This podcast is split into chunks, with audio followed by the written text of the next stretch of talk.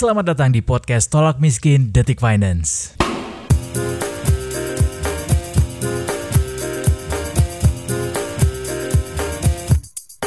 Selamat datang di podcast Tolak Miskin Detikers bersama saya Eduardo Simorangkir. Kalau saya diminta untuk pilih hal yang harus dikasih prioritas tertinggi untuk dibenahi di Indonesia, saya nggak ragu untuk bilang kalau yang harus ditangani adalah infrastrukturnya kita. Karena gara-gara infrastruktur yang nggak mumpuni, kita jadinya susah buat lari kencang, buat pacu ekonomi kita sendiri, dan juga pemerataannya di seluruh Indonesia. Khususnya yang jadi perhatian adalah uh, defisit dalam infrastruktur transportasi, khususnya di uh, transportasi perkotaan seperti yang kita alami di Jakarta. Itu yang paling kritis menurut saya buat dibenahi dalam 5 sampai 6 tahun uh, sebelumnya ini ya. Satu titik cerah untuk masa depan transportasi publik Indonesia secara umum dan khususnya untuk Jakarta akhirnya uh, terlihat setelah penantian puluhan tahun akhirnya kita punya yang namanya kereta dalam kota dengan basis uh, mass rapid transportation.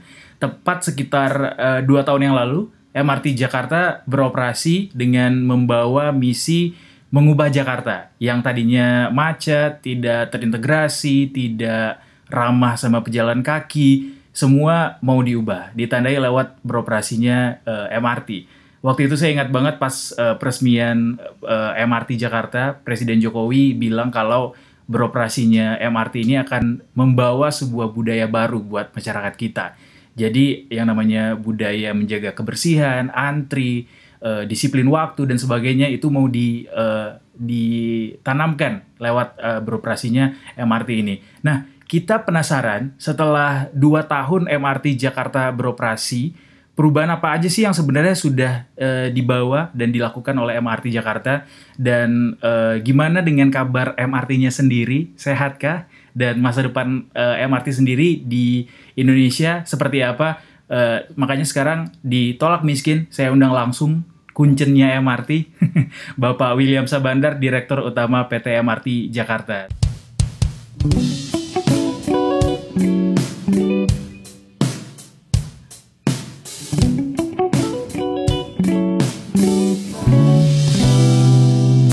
Selamat siang Pak William, apa kabar Pak? Selamat siang Mas Idu, kabar baik. sibuk nggak Pak sekarang Pak? Kabar baik Pak? Ya sibuk lah. Sibuk ya, walaupun sibuk, sibuk ini terus. Ini Pak William, uh, gimana Pak? Uh, kesibukannya sekarang apa aja Pak untuk selama selama eh, masa-masa uh, pandemi ini Pak?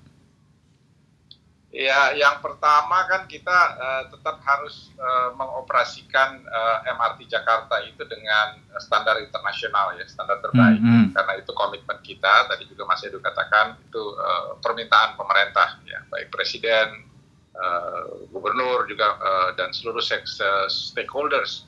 Sehingga uh, dari awal uh, MRT beroperasi itu yang kita tekankan gitu ya, mm. betul-betul memastikan uh, on time performance-nya bisa 100% gitu ya. Kebersihan, uh, kenyamanan dan selama Covid-19 kita harus perkuat tuh yang namanya protokol kesehatan. Jadi uh, kita kenalkan yang protokol namanya bangkit ya, bersih, aman, nyaman, yeah. Ya. uh, uh, apa, go green ya, kemudian inovasi ya, dilaksanakan dengan tata kelola yang baik. Nah, hmm. ya itu bisa kita kerjakan ya, wajah jadi walaupun penumpang kita uh, menurun uh, di tahun yang lalu, uh, namun uh, kualitas atau standar pelayanan internasional itu kita pertahankan. Okay. Nah, sambil itu kita juga harus berpikir putar otak untuk memastikan tentu uh, perusahaan ini bisa tetap berjalan hmm. dan uh, apa uh, itu yang kita uh, upayakan ya. Kita melakukan berbagai upaya efisiensi, tetapi juga uh, memastikan bahwa uh, pendapatan korporasi itu bisa uh, tetap uh, apa tetap baik ya hmm. dan ini kita upayakan berbagai langkah-langkah untuk mendapatkan uh, pendapatan uh, non fare box atau pendapatan uh, non tiket ya. Okay. Nah kalau anda lihat yang sekarang juga kita terus uh, melanjutkan pembangunan MRT Jakarta uh, fase 2 ya ke arah hmm. utara ya kota dan Ancol Barat ya dan uh, berbagai inisiatif pengembangan ya Uh, jadi memang uh, kesibukannya jadi uh, makin bertambah ya. Uh, justru di saat-saat ini mempertahankan layanan atau kualitas layanan uh, dari operasi MRT Jakarta, uh, tapi sekaligus juga memastikan bahwa kita bisa tetap ber, apa, berkelanjutan ya dan upaya-upaya uh, pengembangan ya baik itu secara network maupun secara bisnis itu bisa kita uh, lakukan. Gitu. Oke. Okay. Kira-kira itu aktivitas uh, saya dan teman-teman di MRT Jakarta ya. Oke, okay. Pak William, uh, pandemi ini kan bikin semuanya serba berubah, Pak. Uh, ter keterbatasan itu memaksa kita untuk bisa uh, melakukan inovasi dan bisa untuk bisa terus uh, bergerak mengikuti uh, mengejar target yang kita ingin capai. Selama masa pandemi ini, pengen tahu dong, Pak, uh, gimana performa MRT Jakarta dan uh, gimana sejauh ini evaluasinya setelah satu tahun pandemi uh, berlangsung? Iya, jadi kalau uh, kita lihat ya ada beberapa indikator ya. Uh, tentu yang pertama saya katakan tadi uh, dari sisi operasi ya jumlah penumpang kita ya menurun drastis ya. Hmm. Kalau target kita tahun lalu itu misalnya Eh, setelah tahun sebelumnya kita targetkan 65 ribu penumpang per hari, kita targetkan kemarin di tahun lalu itu 100 ribu penumpang per hari. Yeah. Namun target itu harus kita revisi karena uh, apa terjadinya pandemi dan uh, di akhir tahun kita mengevaluasi rata-rata uh, penumpang MRT per hari itu hanya mencapai 27 ribu penumpang per hari. Jadi hmm. uh, kontraksinya itu sampai 73 uh, persen. Oke. Okay. Nah, uh, tapi indikator kita memang kita harus bisa terus memastikan bahwa uh, layanan MRT itu tetap on time performance ya. Kemudian yang menggembirakan itu adalah kepuasan pelanggan. Jadi uh, customer satisfaction index kemarin itu kita mencapai 86 persen. Lebih hmm. bagus dari tahun sebelumnya 82 persen. Berarti Jadi, orang lebih uh, puas ketika masa pandemi justru ya Pak? Betul, masyarakat itu uh, lebih mengapresiasi, lebih puas uh, ketika uh, masa pandemi ya karena memang benar-benar MRT ini mengutamakan uh, penerapan protokol kesehatan ya. Kalau Anda masuk ke MRT itu betul-betul jaga jarak kita pastikan ya, kemudian ada thermal scanner, di dalam kereta itu tidak boleh berbicara gitu ya. Hmm. Kemudian seluruh uh, apa uh, disinfektan kereta itu kita rawat dengan sebaik-baiknya. Jadi uh, ada tingkat kepuasan yang uh, uh, lebih baik ya. Kemudian di sisi komersial mm-hmm. uh, kinerja juga cukup bagus ya kalau kita lihat pendapatan non fare box kita ya. Ini kami berterima kasih kepada mitra-mitra uh, kita, kami mitra-mitra bisnis MRT Jakarta yang uh, bersama-sama uh, melewati uh, krisis ini, saling uh, saling memahami gitu ya. Hmm. Jadi uh, ini juga kita uh, bisa kelola dengan baik dan uh, pemasukan kita dari uh, sektor uh, non fare box ini uh, boleh dikatakan uh, empat kali dari uh, pemasukan kita dari sektor uh, tiket uh, tiketing gitu ya. Nah, capaian lain itu di sektor pengembangan konstruksi ya. ya hmm. ya jadi kalau kita lihat sendiri tahun lalu itu di tengah pandemi kita bisa tetap mendorong uh, fase 2 itu konstruksi. Jadi kalau Anda lihat sekarang teman-teman bisa ngelihat tuh uh, di sepanjang jalur uh, Tamrin ya sampai ke Monas ke arah Harmoni juga sudah mulai dilakukan pengerjaan uh, apa pengerjaan MRT ya dan progresnya per bulan Februari kemarin itu sudah mencapai uh, sekitar 12 uh, 12 persen. Hmm, Kira-kira okay. itu Mas Edu uh, okay. capaian yang kita lakukan ya evaluasi kita terhadap uh, satu tahun uh, Eh, pandemi ini. Oke, okay. more or less kayaknya sebenarnya MRT bisa menangani cukup baik ya Pak. Berarti uh, ketika di masa pandemi ini. Tapi yang uh, jadi kegelisahan buat masyarakat juga sebenarnya uh, isu apa sih Pak yang yang jadi concern buat MRT selama masa pandemi ini buat uh, operasi uh, operasinya MRT dan juga bisnisnya sendiri?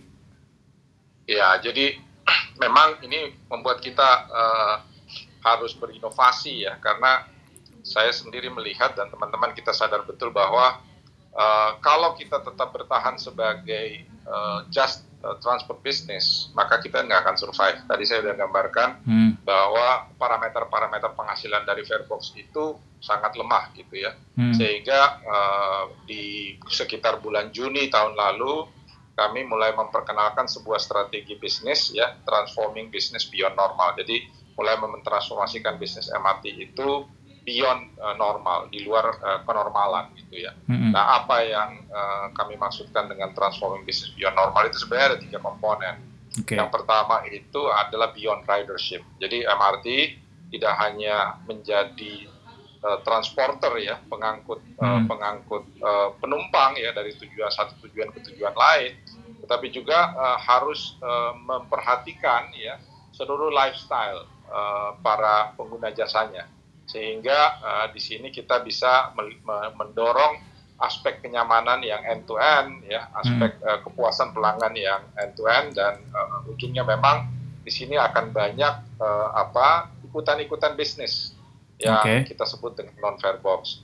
Yang kedua itu yang kita sebut uh, beyond uh, apa uh, physical mobility ya karena orang pada saat tidak bertransportasi maka uh, pilihannya adalah kita juga merambah mengkombinasikan antara yang namanya physical mobility itu dengan digital mobility. Jadi kita mulai bekerja sama dengan uh, berbagai perusahaan startup ya masuk ke apa uh, bisnis uh, uh, digital gitu hmm. ya memperkuat elemen-elemen kita dengan komponen digital ya sehingga uh, apa masyarakat ya uh, bisa ikut uh, menikmati MRT walaupun tidak naik MRT. Nah ini hmm. potensi bisnis berikutnya dan yang terakhir adalah yang kita kenalkan adalah uh, beyond uh, transport network ya. Hmm. Jadi kita tidak hanya membangun transportasi networknya saja, network transportasinya, tetapi juga uh, ikut uh, dalam uh, pengembangan kota atau urban regeneration, transit oriented development yang kita kembangkan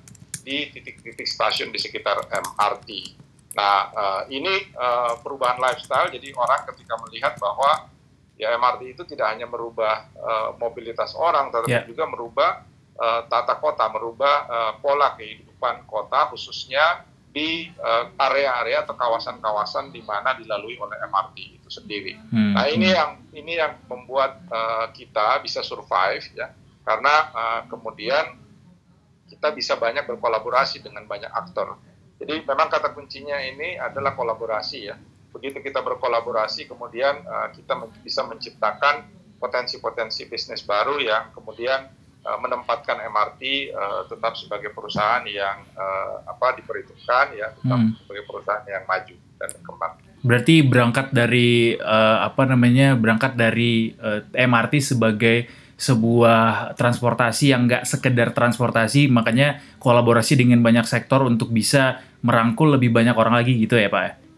Betul sekali. Okay. Karena memang kan uh, sayang sekali menurut saya kalau satu investasi transportasi ya katakanlah fase satu itu nilainya 16 triliun ya. Betul betul. Hanya dimanfaatkan untuk kepentingan ngangkut uh, penumpang ya. Ini termasuk uh, baru ya Pak. Ya. Gaya-gaya seperti ini termasuk baru untuk uh, entitas transportasi umum gitu.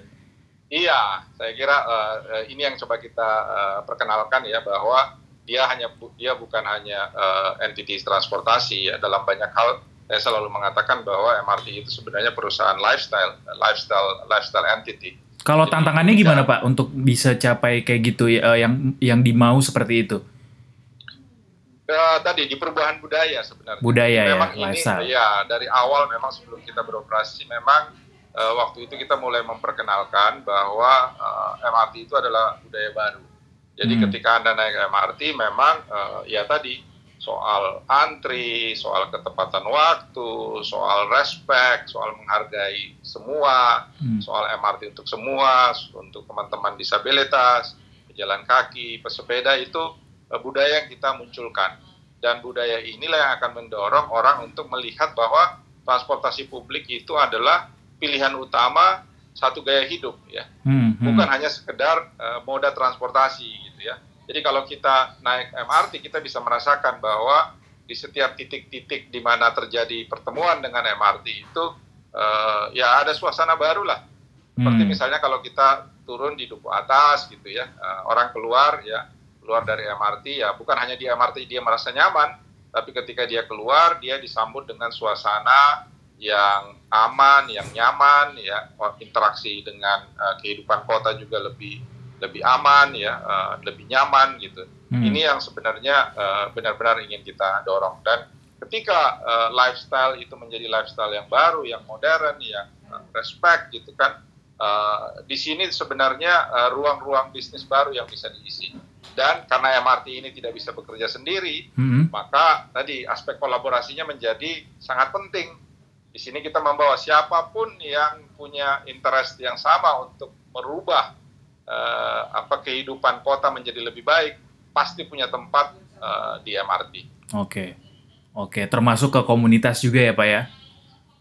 Termasuk, misalnya kita bekerja sama misalnya dengan teman-teman kita komunitas di masyarakat uh, di uh, selatan Jakarta hmm. untuk bikin inisiatif Jalan Jakarta misalnya hmm. di Ajinawi, di Cipete gitu ya. Nah itu uh, ya bagaimana mengintegrasikan kegiatan berjalan kaki sampai ke stasiun MRT dengan aman. Kemudian dengan komunitas pesepeda, baik to work misalnya, kita bekerja sama dengan ITDP misalnya, untuk memastikan ada integrasi antara sepeda dengan uh, apa MRT Jakarta. Hmm, Ini sebenarnya okay. uh, eh, apa uh, kegiatan-kegiatan komunitas yang menurut saya akan uh, sangat banyak gitu ya. Pada masa sebelum pandemi lebih banyak lagi karena ada kegiatan musik jalanan, yeah, yeah. ada kegiatan uh, apa art, ya, ada kegiatan seni ya, uh, dan uh, kegiatan macam-macam ya, kegiatan uh, baca buku gitu ya, uh, yang sebenarnya ya tadi lifestyle yang dibawa ya, karena adanya MRT. Kecil-kecil tapi penting ya pak ya. Betul, kecil-kecil tapi penting dan uh, komunitas itu uh, kemudian uh, tadi membawa komunitasnya di MRT Jakarta dan melaksanakan kegiatan. Yeah. Satu contoh misalnya yang kita bikin taman baca misalnya di, mm -hmm. uh, di Duku Atas gitu ya, itu kan bisa dikelola oleh komunitas uh, komunitas baca gitu ya. Sekarang kita bicara bicara soal ada uh, di kalau kalau lihat uh, mobile aplikasi dari MRT itu ada uh, pinjam buku digital secara digital. Oke. Okay. Uh, kalau mau minjam buku di ini uh, bisa uh, di biar dari pinjam buku secara digital gitu bacanya juga digital nggak pakai fisik lagi gitu. Mm -hmm. Nah itu gitu ya komunitas lingkungan misalnya kalau kita lihat sekarang ya ada beberapa tuh uh, ya misalnya kita bekerja sama dengan salah satu startup yang menghitung uh, berapa penghematan emisi ya yang dilakukan oleh orang yang naik MRT dibanding kalau naik transportasi pribadi gitu ya. Hmm. Dan penghematan itu bisa dikontribusikan untuk upaya-upaya uh, tadi uh, perubahan iklim tadi, pengurangan uh, mitigasi mitigasi uh, emisi. Oke. Okay.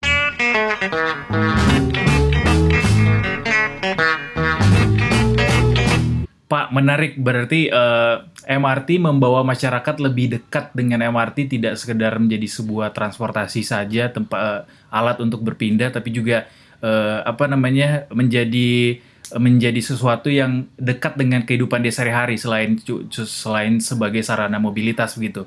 Ke, uh, yeah. Kalau kita flashback ke dua tahun sebelumnya Pak, uh, ketika MRT Jakarta baru beroperasi, uh, waktu itu kan banyak tuh Pak budaya-budaya baru yang set, uh, apa kita bisa bilang uh, kaget lah masyarakat kita melihatnya ketika harus antri, ketika tidak boleh sembarangan duduk begitu, tidak boleh sembarangan berdiri, uh, tidak boleh sembarangan antri. Sejauh ini evaluasi setelah dua tahun ada nggak sih Pak isu-isu yang masih jadi perhatian buat MRT? Wah ini belum berubah nih atau atau apa lagi yang ingin di, dicapai oleh MRT Pak? Hampir tidak ada ya kalau saya ngelihat. Ya. Wow. Ya. Tadinya kan kita berpikir tantangannya adalah soal antri, soal hmm, hmm. kebiasaan apa uh, uh, membuang sampah gitu ya, soal bagaimana penghargaan terhadap penumpang-penumpang uh, prioritas gitu ya. Hmm. Nah dalam kenyataannya uh, semua itu sudah terwujud gitu ya. Kemudian uh, juga ketika masa pandemi ya uh, diminta untuk tidak berbicara di dalam kereta, penumpang-penumpang penumpang-penumpang itu rupanya uh, sangat apa uh, mengikuti aturan-aturan tersebut. Jadi memang uh, sangat baik gitu ya. Nah, kita memang uh, saya mengapresiasi pemerintah kota ya Pak Gubernur yang memang punya inisiatif yang sangat kuat untuk mendorong uh, perbaikan uh, sistem transportasi ibu kota ya. Jadi hmm. misalnya kalau kita lihat Jakarta sekarang uh, trotoarnya diperbanyak, kemudian jalur sepeda gitu ya. Jadi membuat kota itu benar-benar uh, menjadi kota yang harus nyaman menjadi transportasi publik. Persoalannya memang lebih kepada kapan uh, seluruh kawasan ini akan jadi seperti itu. Jadi itu memang it's a matter of time ya. Tapi kita mendapatkan dukungan yang luar biasa dari berbagai kelompok masyarakat dan uh, juga dari pemerintah. Uh, Kalau kebijakan ada nggak pak yang masih dinanti MRT mungkin dari Pemprov kebijakan seperti apa yang bisa mendorong orang bisa lebih mau menggunakan transportasi umum gitu. Ada nggak concern MRT di situ? Ya, saya kira ini juga yang sedang didorong oleh pem, uh, pemerintah uh, apa DKI Jakarta ya. Uh, misalnya kalau saya melihat sekarang misalnya yang yang sangat optimal dilaksanakan ini Pak Gubernur misalnya mendorong soal kebijakan berjalan uh, jalan kaki ya, uh, kemudian uh, sepeda penggunaan sepeda ya.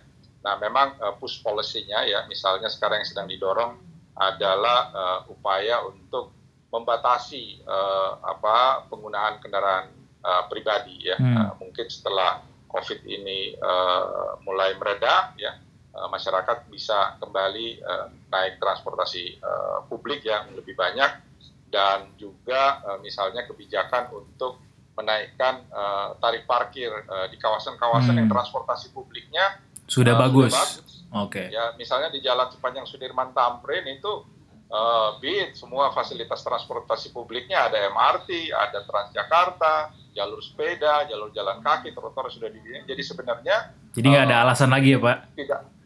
Iya, kalau kalau di kota-kota besar lainnya, hmm. uh, apa biaya parkir di jalur-jalur seperti ini sudah mahal sekali, sudah ditingkatkan gitu ya. Hmm. Kalau kita uh, apa ke London misalnya bisa bayar 20 pound uh, satu satu jam ya kalau parkir hmm. uh, di tempat-tempat seperti ini. Sementara di uh, Jakarta kalau kita lihat kan tarif parkir di jalan-jalan protokol bangunan protokol itu uh, masih sangat murah gitu ya. Nah okay. ini akan membantu sekali proses uh, apa perpindahan uh, orang dari uh, menggunakan transportasi pribadi menjadi transportasi publik.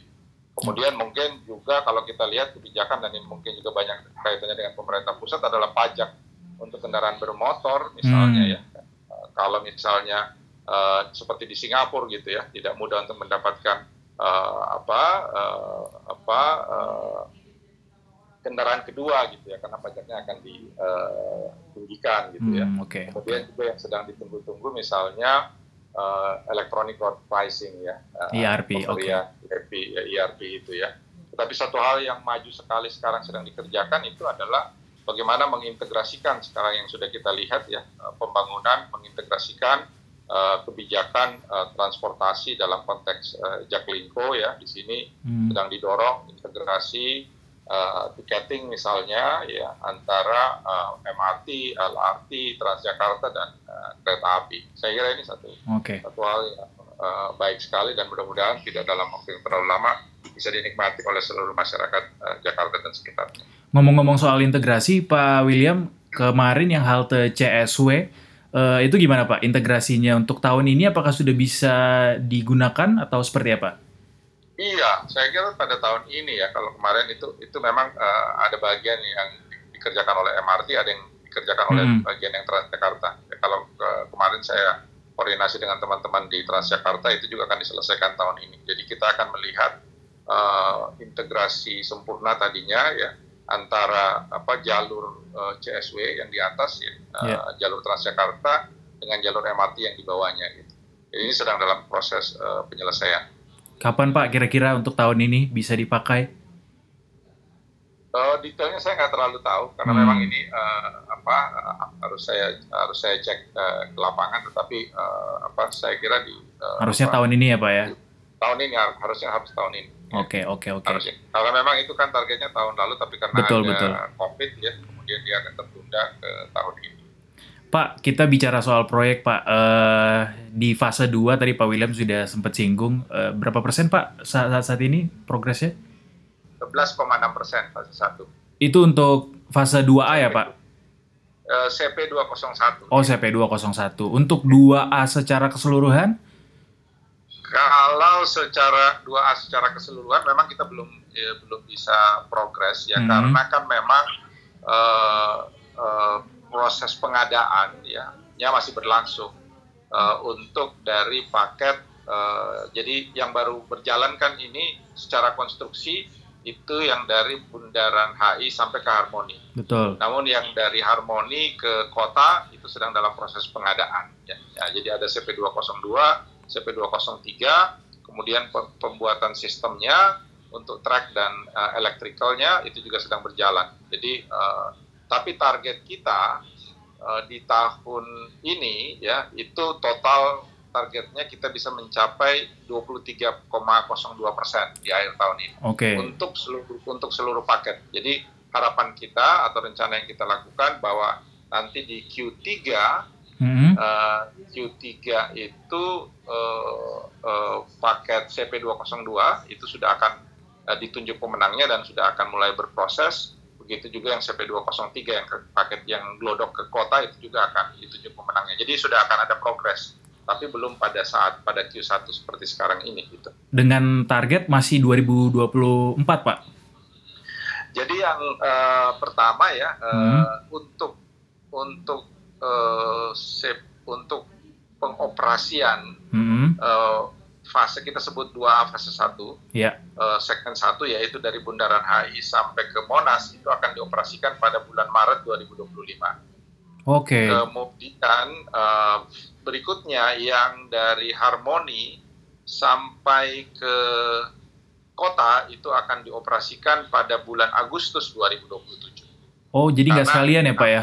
Nggak sekalian, karena memang kemarin kan ada hambatan pelaksanaan pengadaan hmm, hmm, hmm. hmm. Uh, untuk paket uh, CP202 dan 205 ya, di mana uh, dilakukan uh, proses lelang dan dua kali mengalami kegagalan uh, sehingga lewat konsultasi pemerintah Indonesia dengan pemerintah Jepang diputuskan untuk kemudian uh, dilakukan penunjukan langsung atau direct contracting dan digabungkan antara paket CP202 ini ya, hmm. ya dari Harmoni itu sampai ke Mangga Besar ya uh, dan digabungkan dengan paket sistemnya. Nah ini proses-proses yang hari ini sedang berlangsung. Nah karena uh, penundaan tersebut ditambah dengan COVID kemudian uh, apa uh, waktunya kemudian mundur ke Agustus untuk yang segmen harmoni sampai ke kota itu hmm. uh, baru akan selesai di bulan Agustus 2027. Oke, berarti untuk yang sam kalau untuk sampai ke depo Pak yang di Ancol Barat?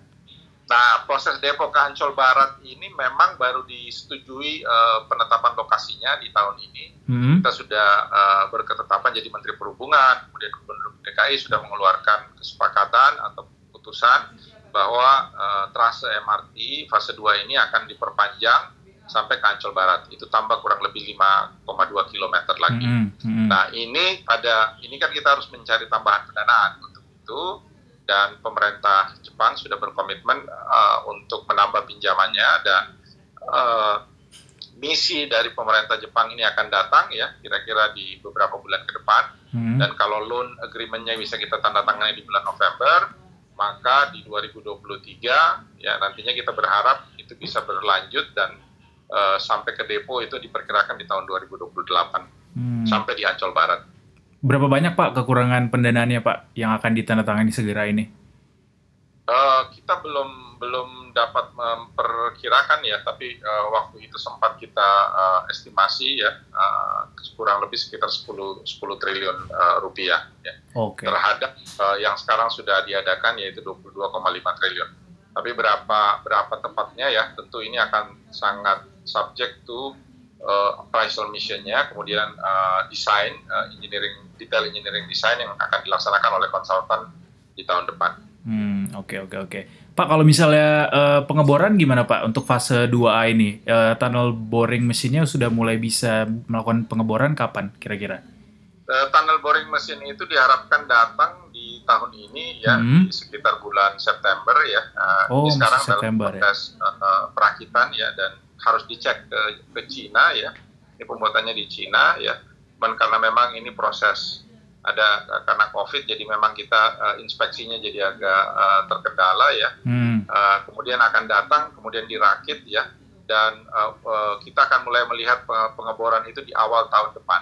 Oh baru jadi, awal uh, tahun depan ya pak? Akan ada, akan ada dua mesin bor hmm. yang uh, datang, satu akan diletakkan di uh, Bundaran HI ya di uh, apa di titik titik terakhir stasiun kita itu akan mengarah ke utara jadi itu yang mesin bor yang mengarah ke utara dan satu lagi akan ditempatkan di Monas. Itu mesin bor yang akan mengarah ke selatan gitu. Oke, oke. Jadi ada dua ya, Pak ya? Ada dua uh, tunnel boring mesin yang akan uh, apa dimobilisasi uh, terkait dengan uh, terkait dengan uh, pengadaan atau pekerjaan uh, CP201 ini. Oke oke. Pak terakhir dong Pak uh, boleh share ke kita tentang mimpi uh, MRT Jakarta khususnya Pak William yang kemarin sempat share uh, sampai 2030 kita uh, mudah-mudahan punya jalur MRT 230 km. Sampai saat ini uh, realisasi estimasi uh, asumsinya Pak William gimana Pak untuk terkait jalur-jalur barunya MRT uh, ke depan sampai 2030 Pak William? Iya, jadi bicara 230 km itu kan uh, master plan yang dikembangkan ya oleh satu konsultan internasional yang mm -hmm. bekerja di bawah koordinasi uh, Bappenas dan Kementerian Perhubungan. Uh, itu terdiri kalau di Jakarta itu adalah 10 10 jalur ya. Yeah. Dan uh, hari ini uh, yang sedang kita dorong setelah fase jalur pertama uh, fase 1 kita dorong fase 2 kemudian kita berharap uh, juga yang sedang dikerjakan itu adalah fase 3 yaitu dari timur barat uh, itu dari ujung Menteng sampai ke Kalideres kurang lebih sepanjang uh, 31 km ya. Hmm. Kalau itu bisa dimulai tahun depan uh, itu akan sangat bagus sekali dan juga kita sedang uh, secara paralel uh, mempersiapkan uh, MRT fase 4 ya sepanjang 12 km dari Fatmawati ke Taman Mini Indonesia Indah. Jadi itu yang uh, secara apa paralel sekarang sedang uh, kita siapkan. Nah, memang uh, proses pendanaannya ini tidak bisa lagi hanya uh, mengandalkan uh, pendanaan uh, dari sektor pemerintah saja sehingga hmm. untuk fase 3 dan uh, fase 4 uh, ini kita uh, mulai uh, mencari sumber-sumber pendanaan uh, alternatif ya. Uh, misalnya dengan melibatkan uh, sektor swasta ya uh, kita mencari uh, pendanaan uh, alternatif sektor swasta untuk ikut membangun fase 3 dan fase 4. Kemudian yang kedua uh, juga kita berusaha untuk tidak saja membangun uh, trasenya atau jalurnya, tapi yang saya katakan tadi uh, juga kita bersama-sama dengan membangun uh, jaringannya, kita juga membangun uh, TOD-nya atau kawasan uh, kota yang ada di sekitar stasiun. Hmm. Nah ini sudah mulai kita laksanakan di uh, fase 2 ya. Uh, apa kita uh, mulai membangun TOD, begitupun fase 3 sudah mulai kita rencanakan, bahkan fase 4 ini yang akan kita kerjakan itu sekaligus satu paket ya, menggabungkan antara uh, pembangunan jaringannya dengan pembangunan TOD-nya. Jadi ada 10 TOD yang akan kita bangun hmm. itu sekaligus dan uh, ini juga kolaborasi sifatnya di mana kita melibatkan Eh, pemain-pemain uh, dari uh, sektor swasta yang lain. Nah, terkait jalur fase uh, eh, 5 sampai ke 10 ini juga dalam proses uh, persiapan, tapi uh, memang hari-hari ini uh, kita ingin fokus dulu pada uh, penyelesaian fase 2, kemudian dimulainya fase 3 dan fase yang keempat. Kira-kira okay. itu Mas itu. Fase 4 nih uh, kedengaran masih baru banget Pak, seger banget kita dengarnya Fatmawati ke Taman Mini begitu. Taman ini Mini sudah ya. visibility study kah atau progresnya sudah sampai mana Pak?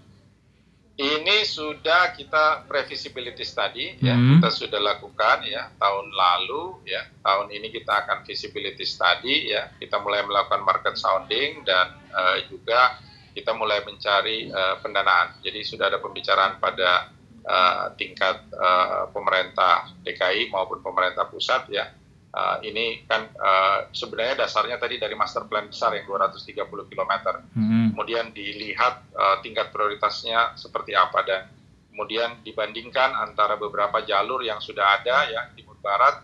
Kemudian rekomendasi konsultan ketika itu memang melihat bahwa di selatan ya uh, itu uh, uh, kalau kita lihat uh, itu sepanjang uh, menyusur ya mulai dari uh, Lebak Bulus ya sampai yeah. ke Kampung Rambutan ya, sampai ke area Taman Mini di sana uh, itu memang jalur yang uh, sangat apa sangat uh, baik ya, sangat produktif ya, mm -hmm. sekaligus menjadi daerah uh, jalur kereta api di selatan gitu ya. Terkoneksinya itu bisa dengan kereta api, kemudian ada beberapa sistem transport di sana.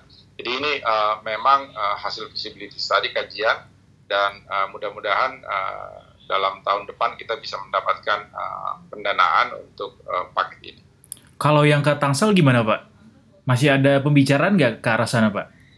Uh, ke Tangsel ini memang uh, sekarang inisiatifnya memang sedang di lead oleh uh, Kementerian Perhubungan ya. Mm -hmm. Nah, uh, karena memang kita sedang banyak sekali fokus pada membangun infrastruktur uh, transportasi kereta di yang ada di Jakarta sehingga uh, kami benar-benar fokus uh, pada menyelesaikan tugas-tugas uh, yang ada di Jakarta. Tetapi ini tentu terus kita uh, buka diskusinya ya, khususnya dengan uh, Kementerian Perhubungan ya kami menyiapkan data dan ketika itu memang uh, previsibility study-nya juga sudah disiapkan.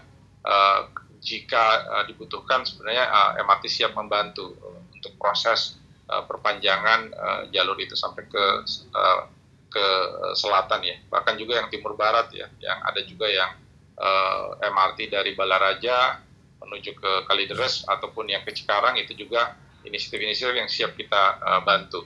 Cuma memang ini perlu koordinasi uh, yang lebih baik ya, juga dengan eh, pemerintah-pemerintah uh, yang uh, di kawasan uh, Jabodetabek uh, jika uh, kita uh, ingin untuk uh, memperpanjang uh, jalur uh, MRT ini di luar Jakarta. Hmm, berarti MRT posisinya di sini uh, menunggu ya Pak ya? Menunggu inisiatif ya, dari pihak lain. Menunggu menunggu inisiatif ya karena memang uh, apa uh, ini ini sangat uh, dibutuhkan tadi koordinasi dari pemerintah pusat dalam hal ini mungkin Kementerian Perhubungan dengan pemerintah provinsi atau kabupaten uh, di mana uh, kota ya kabupaten atau kota yang ada di sekitar Jakarta. Oke, Pak William kita pengen dengar curahan hatinya Pak William dong setelah lima uh, tahun jadi di rute MRT Jakarta. Pak William uh, mungkin punya pesan dan kesan dan uh, dan juga uh, selama dua tahun MRT Jakarta beroperasi harapan ya Pak William apalagi Pak? Harapan saya uh, apa uh, MRT bisa menjadi inspirasi ya bagi uh, bagi daerah lain ya kota lain ya yang mungkin uh, mulai kelihatan macet atau sudah berhadapan dengan situasi macet ya. Hmm. Bagaimana model ya model ini uh, bisa direplikasi juga ya ini satu model kolaborasi yang menurut saya sangat harmonis ya antara uh, pemerintah kota hmm. uh, dengan pemerintah pusat dan pemerintah kawasan, pemerintah-pemerintah kota dan kabupaten di sekitarnya yang didukung oleh uh, satu engine ya satu mesin uh, BUMD untuk mengerjakan uh, prosesnya. Nah uh, dan uh, kita lihat sekali visi pemerintah untuk mendorong uh, apa penggunaan transportasi publik itu uh, sangat baik sehingga kalau kita lihat Jakarta hari ini uh, tingkat kemacetan sudah jauh berkurang dan juga tingkat uh, pencemaran udara juga sudah jauh berkurang. Saya berharap ya tentu di dalam konteks Jakarta saya berharap uh, akselerasi pembangunan MRT Jakarta ini bisa lebih cepat lagi. Tapi uh, mimpi saya kalau uh, juga kota-kota lain ya seperti Bandung, uh, Surabaya, Bali, uh, Medan, Makassar ya itu kota-kota besar uh, juga bisa mulai uh, menyiapkan rencana dan strategi atau implementasi supaya di kota-kota tersebut kita bisa uh, dapatkan satu moda transportasi publik yang nyaman bagi warga dan itu pasti akan merubah kota menjadi lebih baik, lebih nyaman ya, lebih modern. Oke, berarti uh, akhirnya yang akhirnya mengubah Indonesia ya, ya Pak, nggak cuma Jakarta doang iya, ya? betul, okay. betul. Kalau semua uh, warga uh, memilih untuk menggunakan transportasi publik, maka uh, itu adalah uh, sebuah kota yang modern.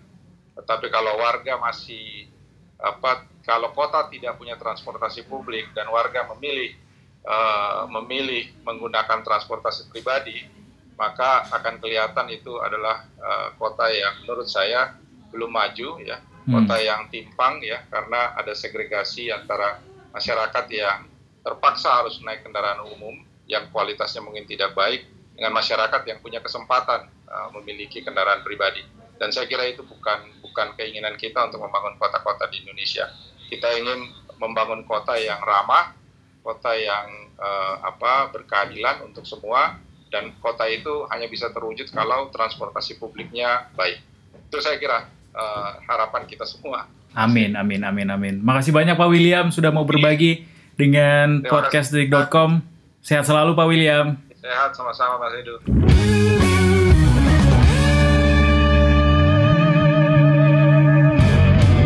Jangan lupa dengerin podcast-podcast Detik Finance berikutnya di podcast Tolak Miskin. Detikcom,